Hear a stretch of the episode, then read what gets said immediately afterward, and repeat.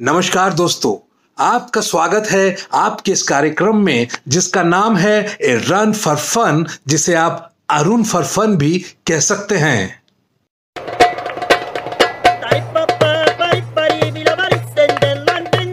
दोस्तों, जब हम बात करते हैं ह्यूमर की और ह्यूमरिस्ट की तो एक नाम जिसे हम बिल्कुल नजरअंदाज नहीं कर सकते, वो नाम है खुशवंत सिंह जी का नाम।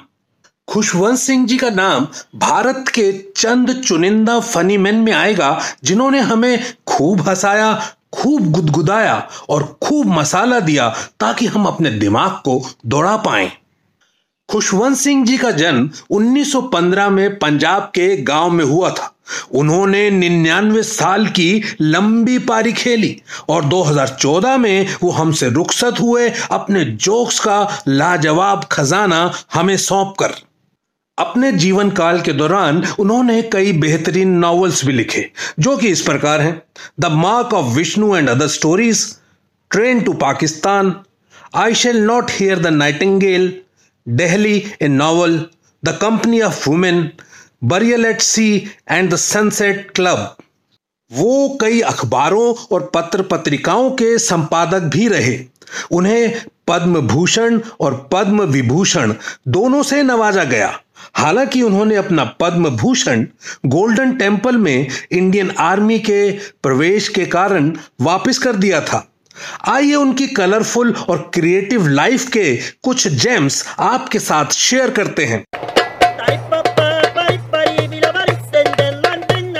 खुशवंत सिंह जी के मुताबिक ह्यूमरिस्ट एक वो शख्स होता है जो ह्यूमन नेचर की गलतियाँ आप तक इस तरह से पहुंचाता है कि जब आपको रियलाइज़ होता है कि वो गलती आपकी है तो आपको लगता है कि आपको उस पर धीमे धीमे मुस्कुराना चाहिए। लेकिन जब आपको यह रियलाइज़ होता है कि वो गलती आपके पड़ोसी की है तो आपको लगता है कि आपको उस पर ज़ोर ज़ोर से ठहाका लगाना चाहिए।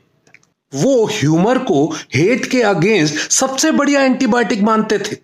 जब बात होती थी मज़ाक की तो वो खुद का भी मज़ाक उड़ाते थे, अपने दोस्तों का भी और अपने रिश्तेदारों का भी। इनफैक्ट वो एक कॉलम भी लिखा करते थे, जिसका नाम था malice towards one and all वो एक किस्सा सुनाते हैं कि वो एक बार हरियाणा रोडवेज़ की बस में ट्रेवल कर रहे थे। वहाँ का कंडक्टर कुछ ज़्यादा ही डींगे मार रहा था। कि चीफ मिनिस्टर और प्राइम मिनिस्टर साहब भी मेरे सामने कुछ नहीं है।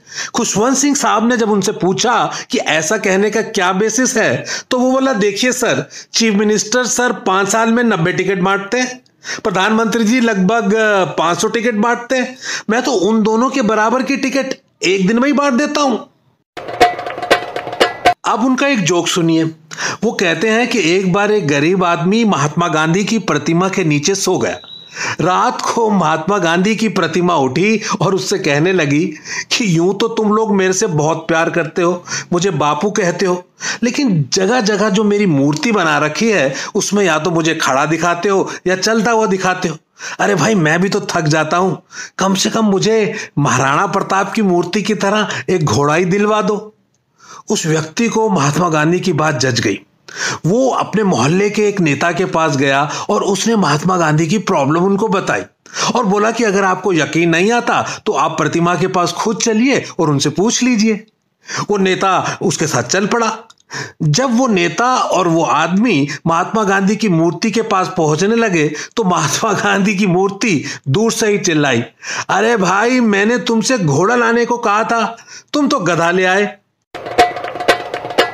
वो बताते हैं कि एक बार एक जर्नलिस्ट ने नेताजी से यह सवाल पूछा कि शराब के बारे में, यानी कि ड्रिंक के बारे में आपकी क्या राय? है तो नेताजी ने उसे बहुत ही पॉलिटिकली करेक्ट और डिप्लोमेटिक आंसर दिया। वो बोले कि अगर आप उस ड्रिंक की बात कर रहे हैं, जिसे पीकर आदमी दानव हो जाता है, जिसे पीकर दिमाग दूषित हो जाता है, या जिसे पीकर आत्मा और शरीर दोनों का नाश होता है तो मैं ऐसे ड्रिंक के खिलाफ हूँ। लेकिन हाँ अगर आप ऐसे ड्रिंक की बात कर रहे हैं, जिसे पीकर सर्दी और जुखाम दूर हो जाता है, जिसे पीकर आदमी ऑटोमेटिकली अंग्रेज़ी बोलने लगता है, और जिसे पीकर सरकार को भी रेवेन्यू मिलता है तो मैं ऐसे ड्रिंक के फेवर में हूँ। एक चीज़ होती है एपिटाफ यानी कि समाधि लेख यानी कि जब आदमी की मृत्यु हो जाती है तो उसकी कब्र पे क्या लिखा जाता है? एक बार खुशवंत सिंह जी ने अपने रीडर से पूछा कि अगर अलग अलग प्रोफेशंस के लोग मर जाएँ तो उनकी कब्र पे क्या लिखवाना चाहिए? तो देखिए कि उनके रीडर्स ने उनके साथ क्या शेयर किया और फिर उन्होंने उसे कैसे अखबार में शेयर किया। डॉक्टर का समाधि लेख हो सकता है, द फाइनल ट्रीटमेंट। एक ऑथर का एपिटैफ हो सकता है रिटर्न विद कॉम्प्लीमेंट्स।